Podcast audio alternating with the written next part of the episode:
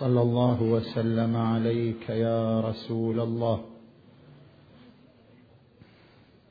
وعلى أهل بيتك المعصومين المنتجبين يا ليتنا كنا معكم فنفوز فوزا عظيما. أعوذ بالله من الشيطان الغوي الرجيم. بسم الله الرحمن الرحيم. ولئن أخرنا عنهم العذاب إلى أمة معدودة. ليقولن ما يحبسه. ألا يوم يأتيهم؟ ليس مصروفا عنهم. وحاق بهم ما كانوا به يستهزئون. آمنا بالله صدق الله العلي العظيم.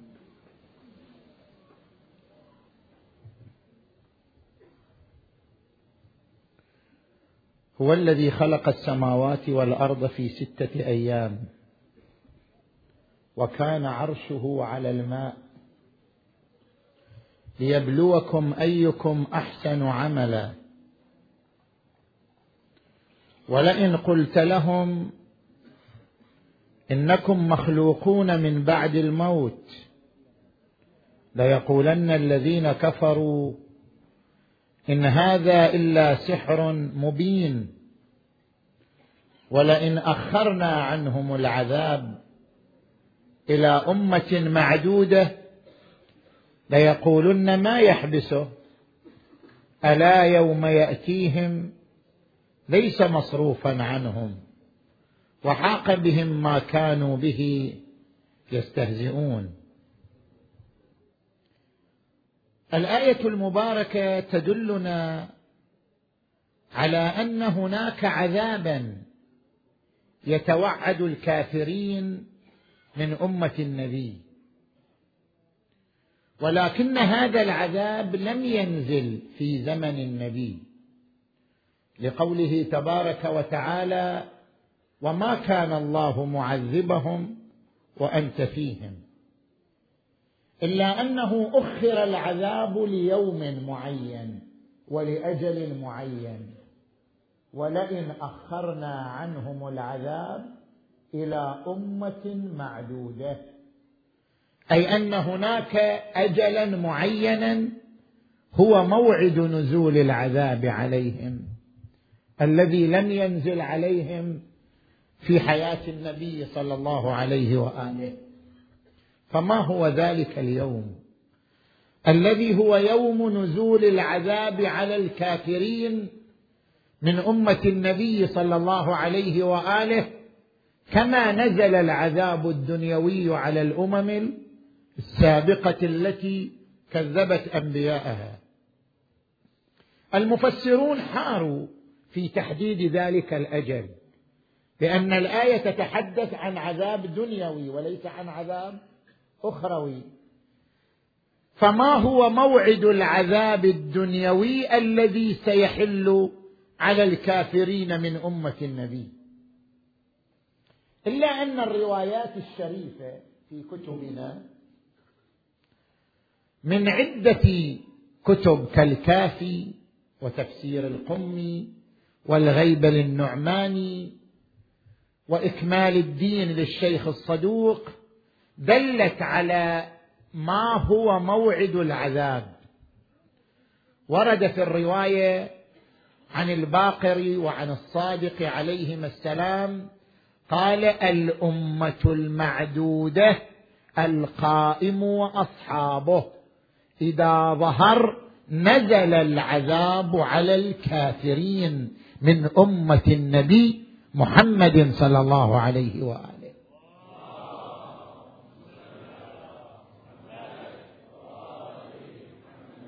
والعذاب عذاب نفسي من خلال ظهور الدين على الأرض كلها.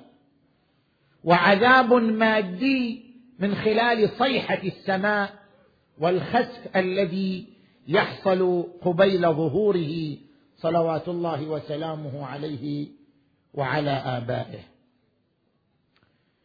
هناك سؤال يثار وهو أنه إذا قرأنا التاريخ أو قرأنا التراث الإسلامي خصوصا التراث الذي يتحدث عن المهدي وظهوره وأصحابه ودولته لا نجد للمرأة ذكرا في هذا التاريخ.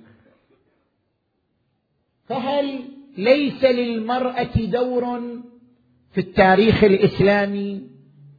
وهل ليس للمرأة أي فاعلية في اليوم المهدوي الموعود أم لا؟ وهذا السؤال قد يتسع ليشمل التراث الإسلامي بصفة عامة. بأن يتساءل أين دور المرأة في التراث الإسلامي؟ فالخطاب الإسلامي غالبا موجه للذكور. والأحكام الإسلامية تميز الرجل على المرأة في عدة موارد.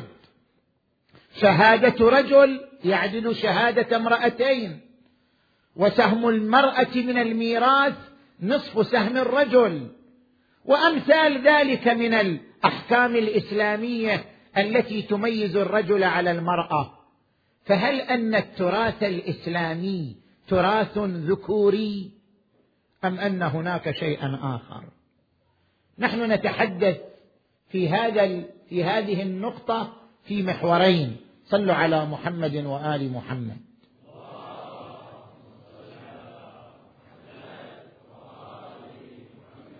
المحور الأول إذا قرأنا التشريعات الإسلامية وجدنا أن هناك تمييزا للمرأة على الرجل. مثلا قوله تعالى وللرجال عليهن درجه مثلا قوله تعالى فإن لم يكونا رجلين فرجل وامرأتان ممن ترضون من الشهداء أن تضل إحداهما فتذكر إحداهما الأخرى. وللذكر مثل حظ الأنثيين وأمثال ذلك من الخطابات. فما هي القراءة الصحيحة لهذه الخطابات التي تميز الرجل على المرأة؟ التفتوا يا إخوان. هنا اتجاهان. الاتجاه الحداثي والاتجاه الفقهي. نجي إلى الاتجاه الحداثي. الاتجاه الحداثي كثير من الإسلاميين في زماننا الحاضر تبنوا هذا الاتجاه الاتجاه الحداثي في قراءة النصوص القرآنية والنبوية. الاتجاه الحداثي يعتمد على ركيزتين. الركيزة الأولى إن هناك فرقا بين الدين وبين التراث الفقهي. هناك فرق بين الدين وبين فتاوى الفقهاء. الدين هو الوحي الذي نزل على النبي محمد صلى الله عليه وآله.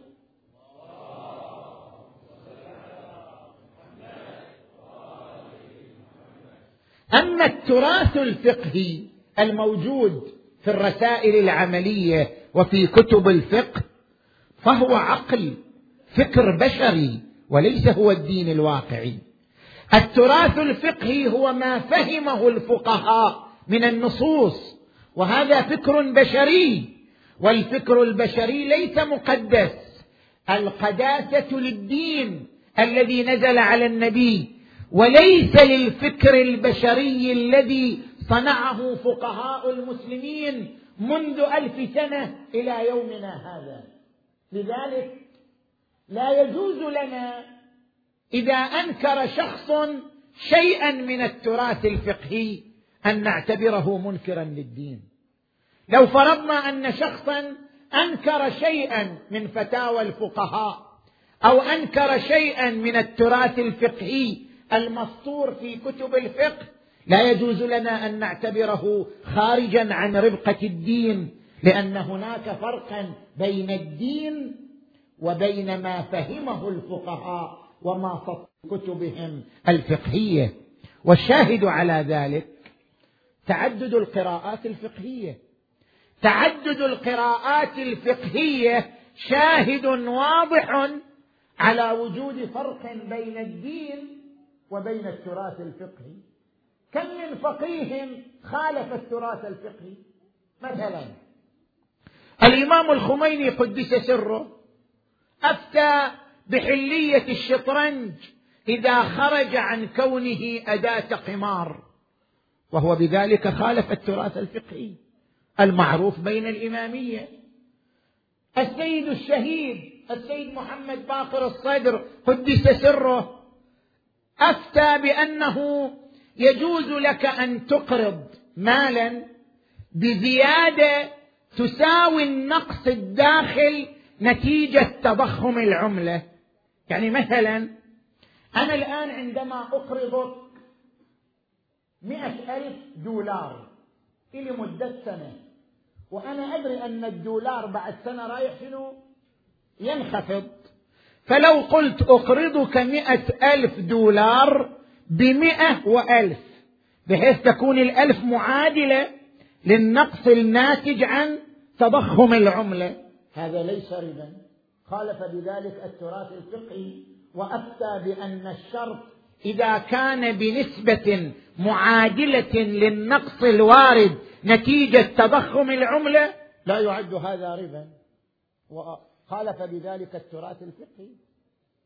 مثلا المرحوم الشيخ فاضل اللنكراني رحمه الله أفتى بأنه يثبت الهلال بالرؤية بالعين المسلحة يعني بالرؤية بالمجاهر. وقد خالف التراث الفقهي في ذلك. اذا مخالفة الفقهاء أنفسهم للتراث الفقهي دليل على أن التراث الفقهي شيء والدين شيء آخر. فمن خالف التراث الفقهي لا يجوز اعتباره خارجا عن الدين وإنما خالف ما هو المعروف من فتاوى الفقهاء. وفتاوى الفقهاء فكر بشري وليس هو الدين الإلهي النازل من السماء. هذه الركيزة الأولى للاتجاه الحداثي الركيزة الثانية للاتجاه الحداثي تسمى بنظرية تاريخية النص. شنو معنى تاريخية النص؟ الحداثيون يقولون هذا النص القرآني الموجود عندنا. الآن القرآن الموجود عندنا هل هذا هو هو الوحي؟ لا. الوحي الذي نزل من السماء هو معاني وتجليات نزلت على النبي. ثم صدر خطاب من النبي بلسان عربي يترجم ذلك الوحي. الوحي قبل أن يترجمه النبي كان مقدسا كان مطلقا كان لا محدود. ولكن لما ترجمه النبي باللسان العربي أصبح ظاهرة بشرية وليس شيئا سماويا. خرج من كونه سماويا إلى كونه ارضيا بشريا. لأنه تحول إلى كلام بشري بلغة بشرية وهي اللغة العربية. فخرج عن كونه امرا سماويا مقدسا مطلقا إلى كونه خطابا بشريا. بلغة بشرية. لذلك القرآن الموجود بين أيدينا والذي نقراه هذا خطاب بشري. بما أنه خطاب بشري اذا هو ظاهره بشرية. كل ظاهره بشرية لا يمكن قراءتها منفصلة عن ظروفها التاريخية. هذا معنى تاريخية النص. هل أضرب لك مثال؟ مثلا صلح الحديبية. صلح الحديبية ظاهرة بشرية بين النبي والمشركين. لا يمكن لنا أن نقرأ صلح الحديبية ما لم نقرأ الظروف التي أدت إلى صلح الحديبية. إذا الظاهرة البشرية لا تنفصل عن ظروفها وعن محيطها.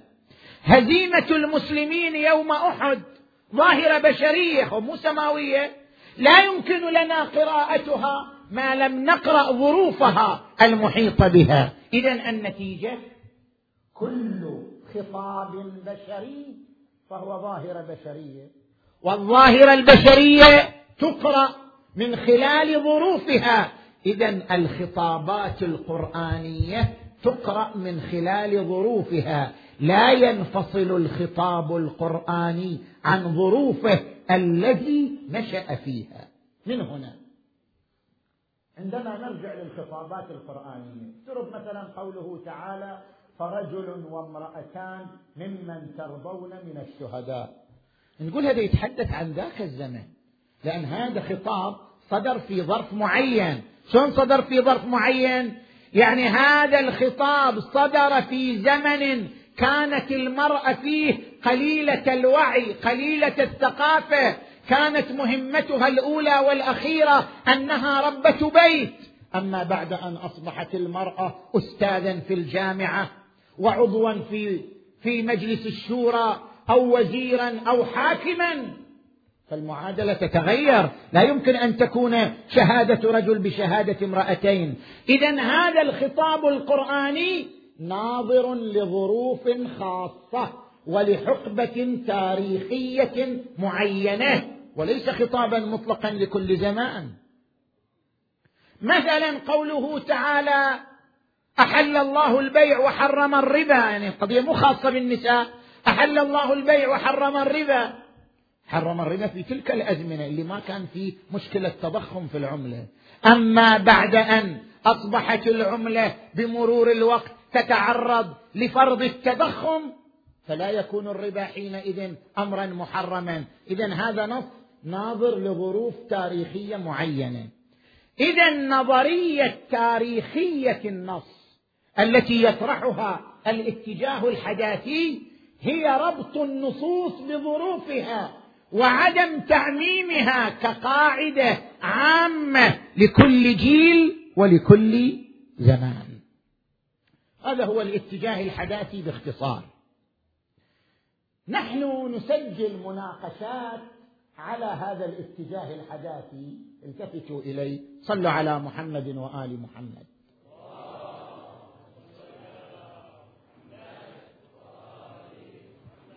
المناقشة الأولى إذا كان الوحي قد نزل على النبي معاني والنبي قام بصياغته يعني هذا القرآن هو صياغة من النبي حينئذ يجوز لنا أن نقول الخطاب القراني شنو؟ ظاهرة بشرية لأن هذه صياغة النبي والنبي بشر الوحي نزل معاني ومضامين وقام النبي بصياغته لأن النبي هو الذي قام بالصياغة.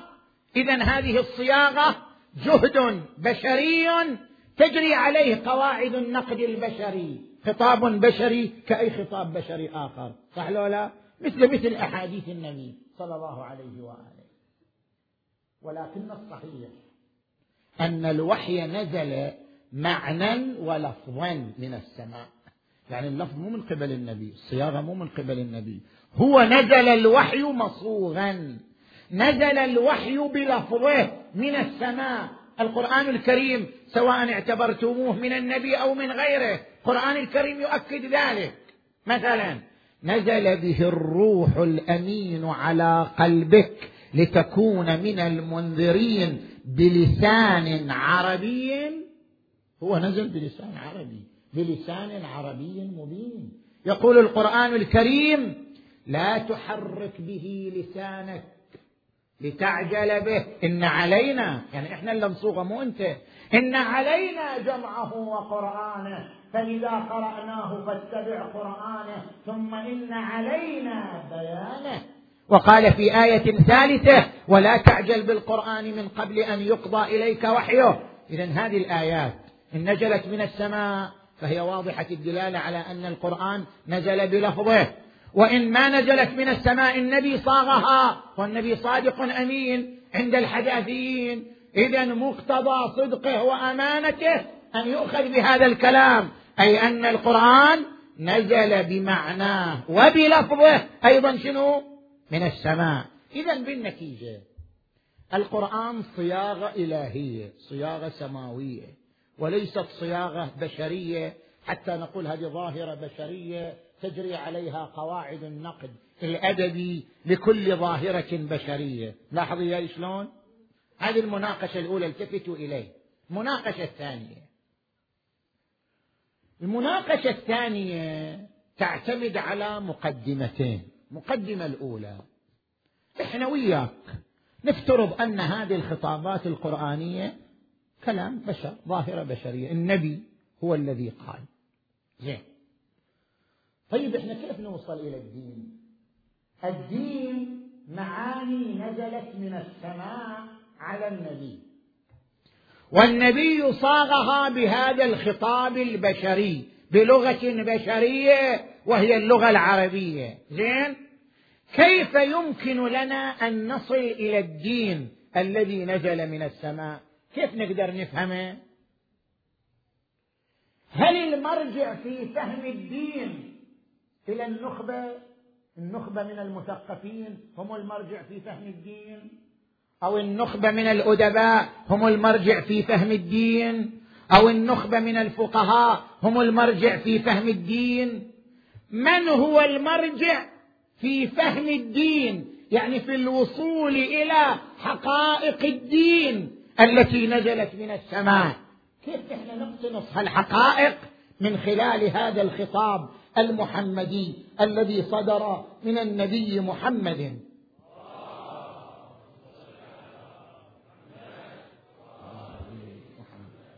عندما نرجع للمجتمع العقلاء يا إخوان اسألوا العقلاء إذا ورد عليكم نص فترجعون لمن في فهم النص؟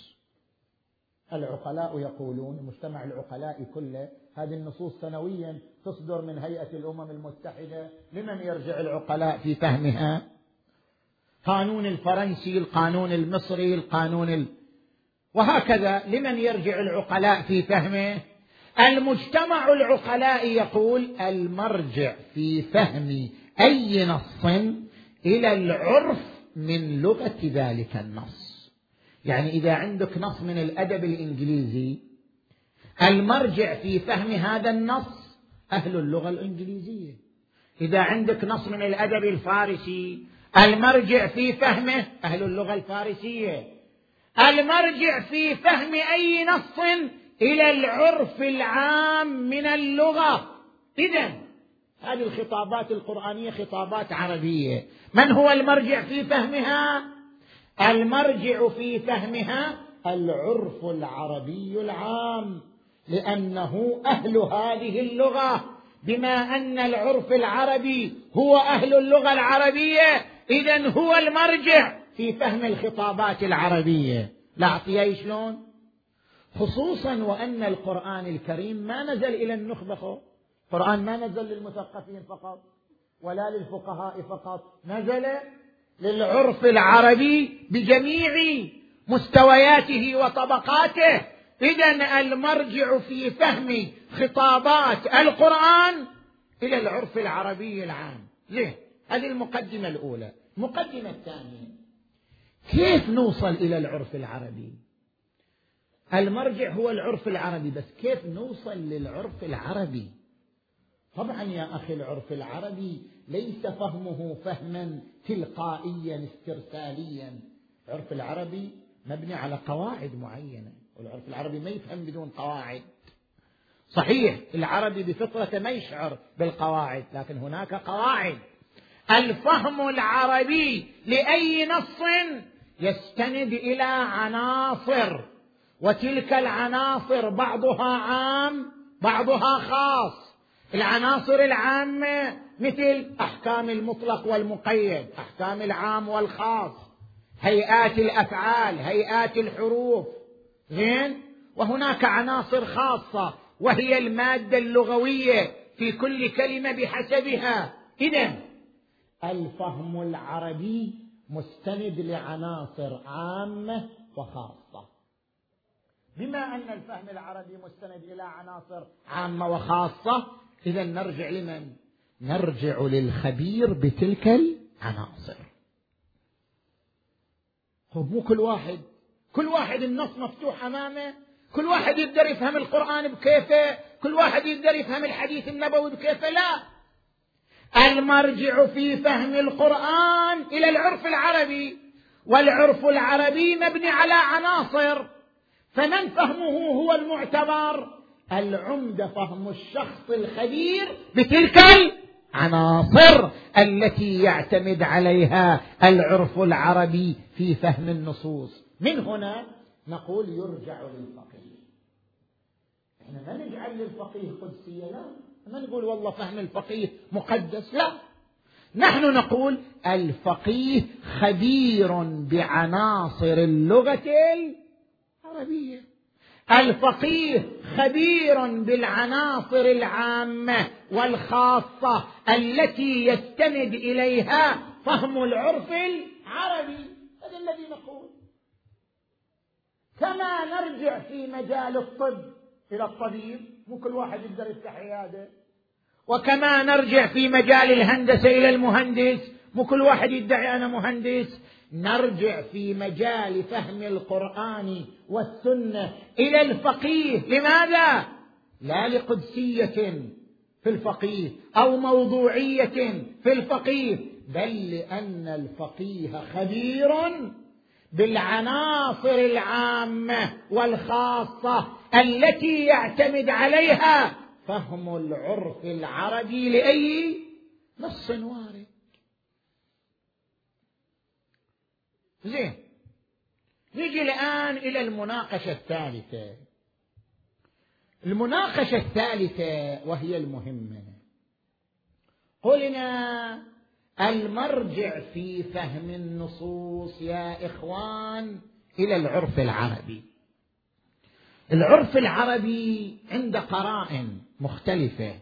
من جملة تلك القرائن قرينة تسمى قرينة السياق. من خلال قرينة السياق نستطيع أن نحدد هل الخطاب خطاب تدبيري أو خطاب قانوني. التفتوا إلى هذا الفرق يا إخوان. الخطاب على قسمين سواء خطابات القرآن أو خطابات السنة النبوية. هناك خطابات تدبيرية وهناك خطابات قانونية. ونميز بين الخطابين من خلال قراءة سياق الخطاب. نفهم أنه خطاب تدبيري أو خطاب قانوني. ما هو الخطاب التدبيري؟ الخطاب التدبيري هو الخطاب الذي صدر لمعالجة مشكلة معينة. لمعالجة ظروف معينة. هذا يسمى خطاب تدبيري. هل أضرب لك مثال من القرآن؟ القران مثلا يقول يا أيها الذين آمنوا إذا ناجيتم الرسول فقدموا بين يدي نجواكم صدقة. هذا مو قانون هذا تدبير لرفع مشكلة معينة. كان المسلمون يتجاسرون على النبي.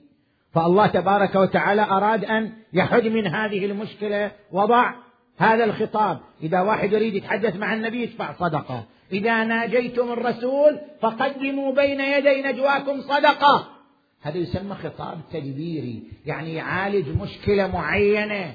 لأجل ذلك هذا الخطاب لا ينفصل عن ظروفه. نقول هذا الخطاب خاص بظروفه وليس قانونا عاما لأنه خطاب تدبيري.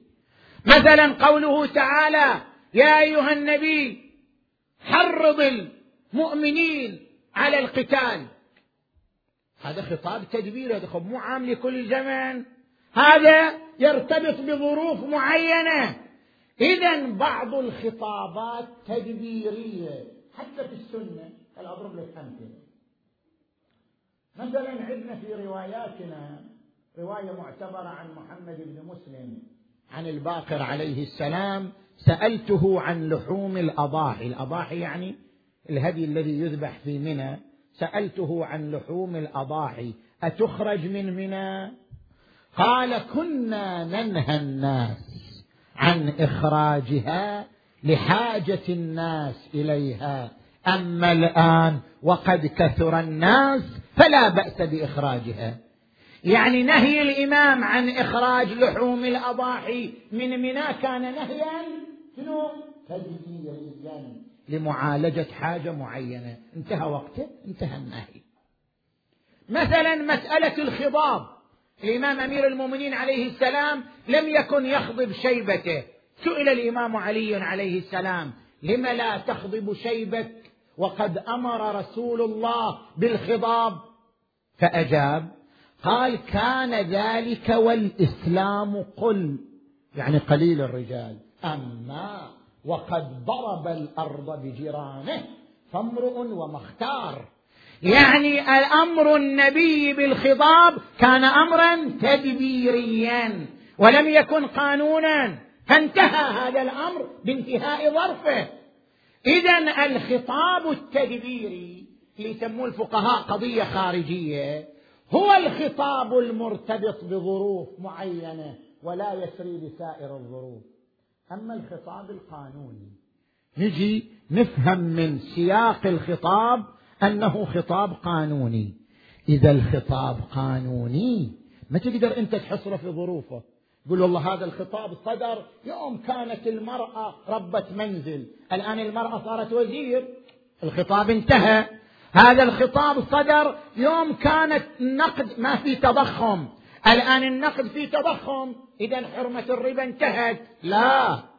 الخطابات القانونية مقتضى إطلاقها لأنها لم تقيد بزمن ولم تقيد بقوم ولم تقيد بجيل. مقتضى إطلاقها أنها قانون عام لسائر الازمنه ولسائر المسلمين هذا مقتضى إطلاقها. أنت تقول خاصة أنت تحتاج لقرينة على التخصيص. يقول خاصة بذاك الزمان تحتاج أنت تقيم قرينة. إحنا نتمسك بإطلاقها. لاحظت شلون؟ يعني الآن مثلا. الآن إذا أنت شفت وصية شفت وصية عمرها خمسمائة سنة أو وقف عمره ألف سنة. وقف. ترض واحد قال وقفت النخل الفلاني الذي له حدود فلانية وقفته على الفقراء. زين؟ شفنا صيغة الوقف من قبل ألف سنة. الآن ما نقدر نعمل بالوقف؟ طبعا نعمل بالوقف. ما يقدر واحد يقول لك والله هذا خاص بذاك الظروف. شنو خاص بذلك الظروف؟ مو هو قال وقف هذا النخل على الفقراء. النخل ما زال موجود أو الأرض ما زالت موجودة. ما دام ما زال موجود اذا الوقف باقي إلى يوم القيامة. ما تقدر هنا تقول والله هذا الوقف صدر في ظروف معينة اذا هو ناظر لتلك الظروف وليس عاما. لا. الوقف يؤخذ به. العقلاء ما يتوقفوا. ولذلك تشوف المحاكم ما تتوقف عند هالنقطة وتقول والله هذا خطاب بشري والخطاب البشري صدر في ظروف معينة. إذا لابد يختص بتلك الظروف. وما يعلم يقولون لا. يؤخذ بظاهر الخطاب أنه وقف. فالوقف عام لكل زمان ما دام لم تقم قرينة يؤخذ بإطلاقه. أو تشوف مثلا وصية إنسان يقول أوصيت ببيتي الفلاني إلى عائلة فلان. الآن هذه الوصية صار لها مثلا أربعمائة سنة بس البيت ما زال موجود. انسلم شنو؟ بمقتضى الوصية انسلم للموصى إليه. عملا بالوصية وإن كان الوصية صار لها أربعمائة سنة. إذا الفهم العربي لا يتوقف. الفهم العربي يقول إذا ورد عندنا خطاب مطلق لم يقيد بزمن لم يقيد ببرهة معينة يؤخذ بإطلاقه. كذلك الخطابات القرآنية الواردة في المرأة أو غير المرأة. خطابات مطلقة لم تقيد بفترة زمنية ولا بجيل معين يؤخذ بإطلاقها. الخطابات القانونية يؤخذ بإطلاقها ولا يتوقف عندها. لذلك ورد عن الإمام باقر عليه السلام أنه قال لو أن الآية إذا نزلت في قوم فمات أولئك القوم ماتت الآية لم يبق من القرآن شيء. إن القرآن مجراه مجرى الشمس والقمر. يجري أوله على آخره ما دامت السماوات والأرض؟ وقال في رواية أخرى إن الله أنزل على النبي شريعته ومنهاجه فحلال محمد حلال إلى يوم القيامة وحرام محمد حرام إلى يوم القيامة. وأنا أتعجب من بعض الحداثيين. إذا تكون الآية مدلولها جيد يقول لك هذه عامة لكل زمن. إذا الآية لا ها قال لك هذه خاصة بتلك الظروف. مثلا إذا نقرأ قوله تعالى إن الله يأمر بالعدل والإحسان وإيتاء ذي القربى. يقول لك هذه آية عامة لكل زمن. إذا تقرأ قوله تعالى لن تنالوا البر حتى تنفقوا مما تحبون. يقول لك هذه آية عامة لكل زمن. إذا تقرأ قوله تعالى إنما المؤمنون إخوة يقول لك هذه آية عامة لكل زمان.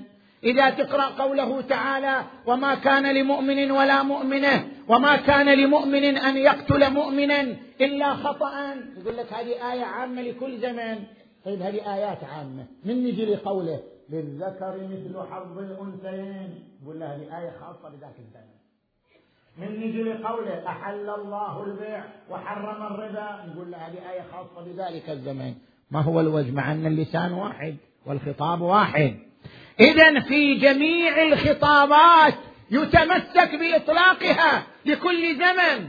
ما لم تقم قرينة السياق على كونه خطابا تدبيريا خاصا بظروف معينة. ولذلك جاء القرآن في القرآن آيات تدل على العموم. مثلا ونزلنا عليك الكتاب تبيانا لكل شيء وهدى ورحمة وبشرى للمسلمين. يعني في كل زمان.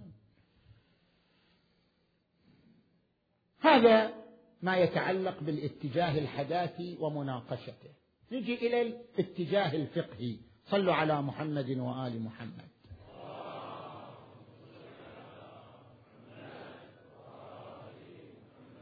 الاتجاه الفقهي الحوزوي يستند على ركيزتين التفتوا إليهما. الركيزة الأولى طبعا إحنا ما عندنا قاعدة أن المرأة أقل من الرجل لا. القاعدة عندنا أن الأحكام مشتركة بين الرجل والمرأة ولهن مثل الذي عليهن بالمعروف إلا أن يأتي حكم. الأحكام التي ميزت الرجل على المرأة كما في الشهادة كما في الميراث كما في الدية هذه تعتبر استثناء وليست قاعدة. القاعدة هي الاشتراك ولهن مثل الذي عليهن بالمعروف. إذا أكو تمييز فهو يعد استثناء وليس هو القاعدة. شلون الاستثناء؟ فقهاؤنا يقولون المصالح مو دائما مصالح واقعية قد تكون مصالح اعتبارية اجتماعية. مثلا حرمة شرب الخمر ترجع لمصلحة واقعية وهي إبعاد المسلم عن السكر. هذه مصلحة واقعية. وجوب الصلاة يرجع لمصلحة حقيقية وهي النهي عن الفحشاء والمنكر. لكن اكو عندنا احكام ما ترجع لمصالح حقيقية ترجع لمصالح اجتماعية اعتبارية. مثلا إذا قذف إنسان امرأة يحد؟ حد القذف. ليش؟ لعله هالمرأة هذه راضية. صح؟ لعل هذه المرأة مثلا عندها الزنا مو عيب. فليقذفها من شاء. مثلا لعل هذه المرأة تعيش في مجتمع إباحي لا يرى الزنا عيبا أصلا. إذا بالنتيجة هذه مصلحة ليست حقيقية، مصلحة اجتماعية، الإسلام يقول أنا أراعي حرمة المرأة، راعت هي حرمتها أو لم تراعي؟ من قذفها يحد حد القذف. هذا هنا حد القذف مو لمصلحة حقيقية لمصلحة اجتماعية. مثلا تجي المرأة إذا مات زوجها تعتد أربعة أشهر وعشرا. ماكو مصلحة حقيقية وراء ذلك. اكو مصلحة اجتماعية. يعني مثلا الآن المرأة المطلقة عدتها كم؟ ثلاثة قروء. متى ما طرقها الحيض الثالث خرجت من العدة. بينما إذا توفي زوجها لا أربعة أشهر وعشرا. لماذا؟ لمصلحة اجتماعية. يعني الإسلام يقول أنا أراعي ميثاق الزواج. أعتبر ميثاق الزواج ميثاق غليظ. ومهم فإذا مات الزوج فاحتراما لهذا الميثاق تعتد المرأة أربعة أشهر وعشرا احتراما لميثاق الزواج. هذا مصلحة اجتماعية. إذا ليست كل الأحكام لمصلحة حقيقية بعض الأحكام لمصلحة اجتماعية. زين؟ نجي إلى الركيزة الثانية. التفضيل في الحكم الشرعي. لا يعني التفضيل الواقعي بين الأشخاص. يعني إذا أنا أفضل منك في الحكم الشرعي ما يعني أني أنا أفضل منك في الواقع؟ كيف؟ الآن أضرب لك أمثلة وإن أطلت عليكم قليلا. يعني الآن مثلا الشهيد الذي يقتل بين الصفين. إذا قتل في معركة ترفع كلمة لا إله إلا الله قتل بين الصفين. ما هو حكمه؟ لا يغسل ولا يكفن. هل هذا يعني أنه أفضل من ذاك المؤمن الذي مات على فراشه؟ لا مو لازم أفضل. قد يكون ذاك المؤمن اللي مات على فراشه أفضل من هذا الشهيد. عند الله تبارك وتعالى. مع أن حكم الشهيد أفضل من حكم المؤمن. يعني الآن مثلا حمزة سيد الشهداء. قتل بين الصفين. حكمه أن لا يغسل ولا يكفن. لكن النبي مات على فراشه. حكمه أن يغسل ويكفن. هل هذا يعني أن حمزة أفضل من النبي؟ هذا تفضيل في الحكم الشرعي وليس تفضيلا واقعيا. التفضيل في الحكم الشرعي لا يعني التفضيل الواقعي. أضرب لك مثال آخر. الآن مثلا إحنا عندنا في الفقه المرأة الحائض إذا انتهت من حيضها تقضي صومها ولا تقضي صلاتها. هل هذا يعني أن الصوم أفضل من الصلاة؟ لا هذا مجرد تمييز في الحكم الشرعي لمصلحة اعتبارية لا أنه يعني تفضيل واقعي وأن الصوم أفضل من الصلاة. لا. مثلا أضرب لك مثال ثالث. إحنا عندنا في باب الميراث. باب الميراث الأم إذا توفي الولد. الأم فريضتها في القرآن الثلث إن لم يكن لهذا الولد المتوفى ولد. ولم يكن هناك حاجب يكون للأم الثلث. بينما كم فريضة الأب إذا لم يكن لهذا المتوفى ولد؟ شنو فريضة الأب القرآنية السدس. هل يعني الأم أفضل من الأب؟ بينما الأب فضل في أمور أخرى. هذا مجرد تفضيل في الحكم. لا يعني التفضيل الواقعي وعندنا شواهد كثيرة في الفقه. اللي يعرف الفقه يعرف شواهد كثيرة. بعبارة مختصرة. التفضيل في الأحكام الشرعية يرجع لمصالح اعتبارية. لا يرجع لمصالح واقعية فلا يعني التفضيل بين الأشخاص. قد يكون بعض الأشخاص أفضل من بعض لكن بحسب الحكم الشرعي يتفاوت يختلف الأمر يكون عكس ذلك. التفضيل تفضيل الرجل على المرأة بأن شهادته تعدل شهادتين المراه أو أن ميراثه يعدل سهمين. من ميراث المرأة لا يعني أن الرجل أفضل من المرأة. إن أكرمكم عند الله أتقاكم. من عمل صالحا من ذكر أو أنثى وهو مؤمن فلنحيينه حياة طيبة. يا أيها الذين يا أيها الناس إنا خلقناكم من ذكر وأنثى وجعلناكم شعوبا وقبائل لتعارفوا. إن أكرمكم عند الله. أتقاكم. ليس الرجل أفضل من المرأة. هذا تفضيل في الحكم الشرعي لمصالح اعتبارية ليس إلا. زين؟ هذا هو الاتجاه الفقهي. نجي الآن إلى المحور الثاني باختصار. صلوا على محمد وآل محمد.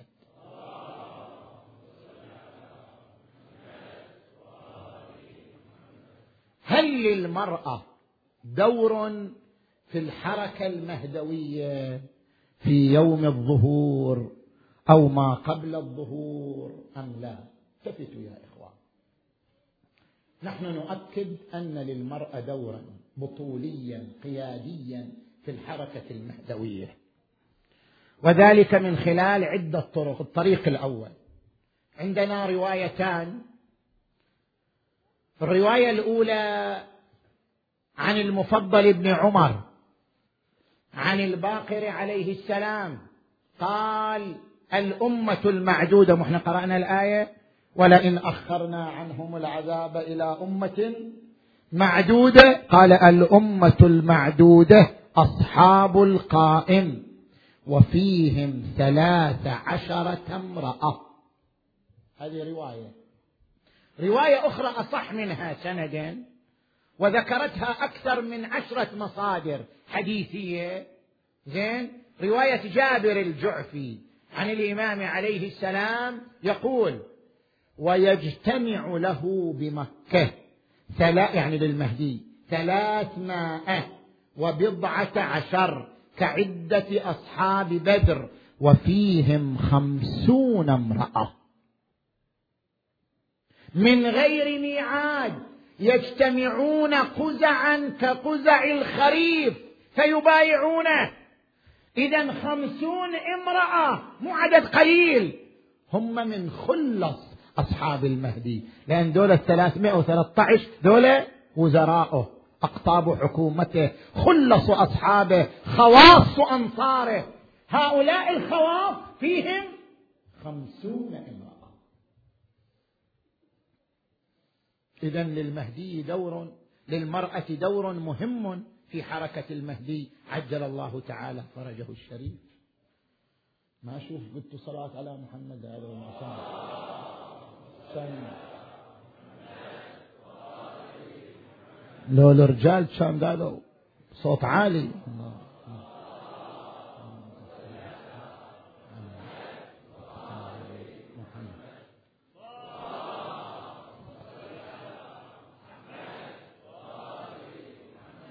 الطريق الثاني المطلقات. طيب إحنا الأدلة مطلقة عندنا لن تختص بالرجل. ولتكن منكم أمة. ما قال رجال؟ ولتكن منكم أمة يدعون إلى الخير ويأمرون بالمعروف وينهون عن المنكر. والمؤمنون والمؤمنات بعضهم أولياء بعض. شنو؟ يأمرون بالمعروف. وينهون عن المنكر. يعني الزوج ولي على الزوجة والزوجة أيضا ولي على الزوج. الزوجة إذا رأت زوجها لا يصلي أو يفرط في الصلاة أو يسمع أغاني أو يشاهد أفلام خليعة لها الولاية على أمره بالمعروف ونهيه عن المنكر وزجره. كما له الولاية عليها لها الولاية عليه. والمؤمنون والمؤمنات بعضهم أولياء بعض. يأمرون بالمعروف وينهون عن المنكر. إذا الأدلة مطلقة ما ورد عن النبي صلى الله عليه وآله. أفضل أعمال أمتي انتظار الفرج لا يختص بالذكور. المرأة الطبيبة المخلصة في الطب منتظرة للفرج. المرأة المدرسة المخلصة في تدريسها منتظرة للفرج. المرأة الخطيبة المخلصة في خطابتها منتظرة للفرج. كلهم منتظرون للفرج. لذلك علينا أن ندعم الفعاليات النسائية النشاطات النسائية على مستوى الحقول الخيرية أو الحقول الثقافية لأنهن كالرجال من حيث الإعداد والانتظار ليوم الخروج.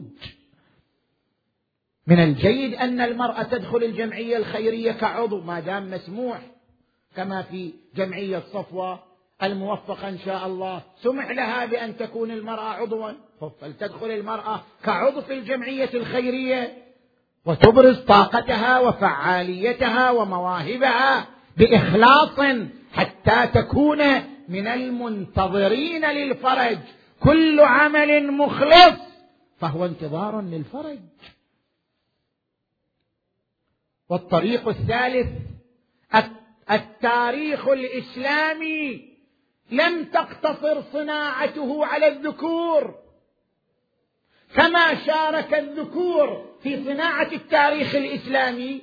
شارك النساء في صناعة التاريخ الإسلامي كما كان لسلمان وأبي ذر والمقداد وعمار دور في صناعة التاريخ. كان للنساء أيضا دور في صناعة التاريخ خديجة بنت خويلد. وهل دعم النبي شخص كخديجة؟ كانت الداعم المالي والداعم الروحي لشخصية النبي صلى الله عليه وآله في مسيرته الإسلامية والدعوية. فاطمة بنت محمد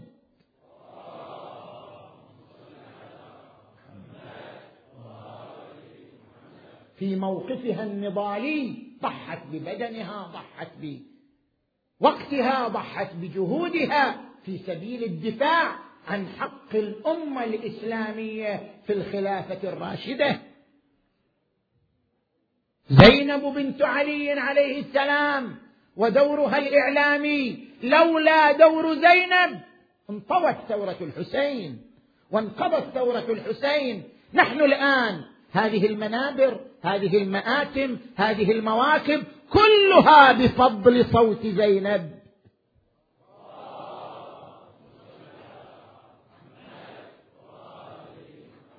إذا المرأة المتمثلة في زينب هي التي صنعت هذه المآتم وصنعت هذه المنابر وصنعت هذه المجالس. لولا زينب لانطوى كل ذلك. حكيمة بنت الإمام الجواد كانت فقيهة عالمة واسطة بين الأئمة وبين الشيعة آنذاك. وهذه الأدوار التي قامت بها هؤلاء النسوة ليست أدوار اضطرارية أو استثنائية لا هي أدوار تأسيسية. بمعنى أن هؤلاء النسوة قمن بهذه الأدوار لتأسيس خط للمرأة المسلمة أنها يمكن لها أن تصنع التاريخ يمكن لها أن تنهض ببطولة وإرادة حازمة يمكن لها أن تقوم في موقعها وفي مقامها بمثل هذه الأدوار التي قمن بها خديجة وفاطمة وزينب. هذا تأسيس لدور المرأة المسلمة وليست أدوار اضطرارية. ومن النساء اللاتي تدخلن في صناعة التاريخ زوجة حبيب بن مظاهر الأسدي أم القاسم امرأة جليلة امرأة عظيمة. كان لها دور في حث حبيب على الشهادة ونصرة الحسين عليه السلام. قالت حبيب رأيت البارحة رؤيا رأيت مجموعة من النساء وفيهن امرأة معصبة الرأس باكية العينين. قلت من هذه المرأة؟ قالوا فاطمة الزهراء. أقبلت إليها سلمت عليها قالت من أنت؟ قلت أنا زوجة حبيب بن مظاهر. قالت أبلغي حبيب عني السلام. ترى سلام الزهرة غالية.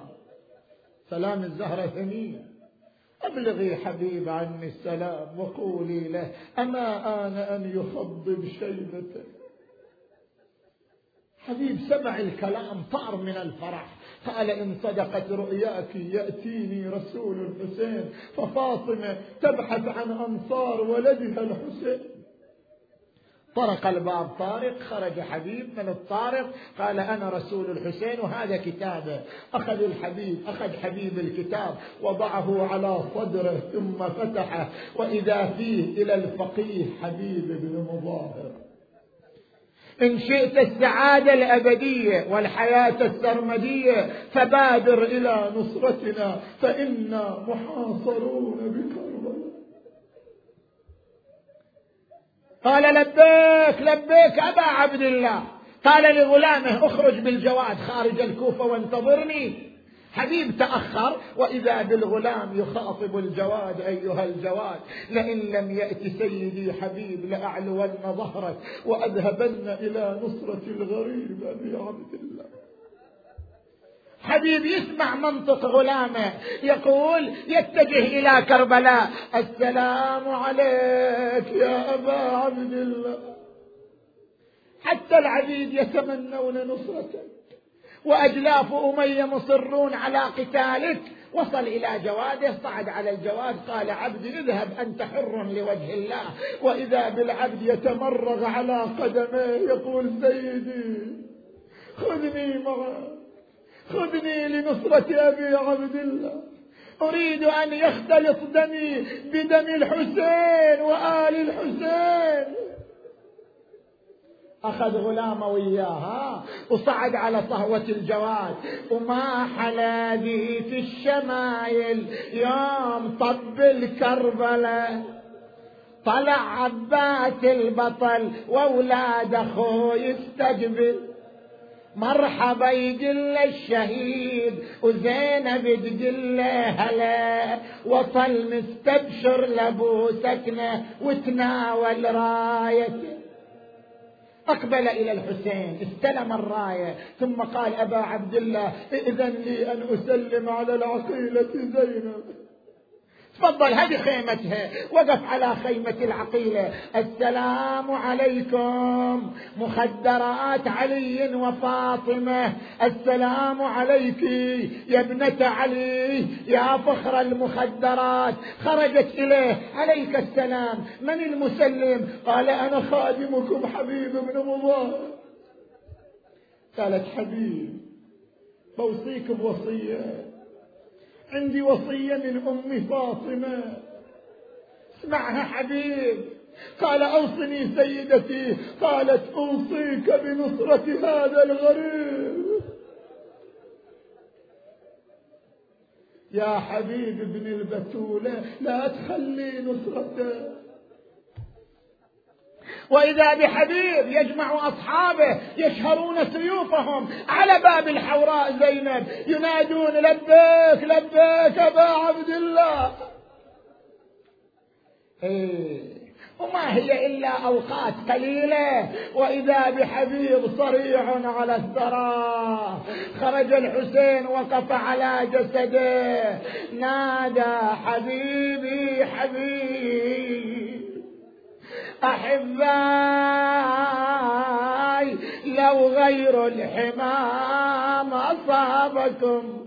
عتبت ولكن ما على الموت. ما اعتبوا بالشمس مطروحين.